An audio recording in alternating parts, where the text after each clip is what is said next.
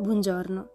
Il verso di questa mattina è in Efesini 5:16, nella versione Clo, che dice: Usate bene il tempo che avete, perché viviamo giorni cattivi. Oggi le distrazioni del mondo sono molteplici, soprattutto nei social che ci spingono ad usare molto del nostro tempo, senza neanche accorgercene. Ricorda che il tuo tempo è prezioso Cerca di sfruttarlo nel miglior modo possibile, dedicando più tempo che puoi a Dio e alla sua parola. Questa mattina chiediti come stai sfruttando il tuo tempo.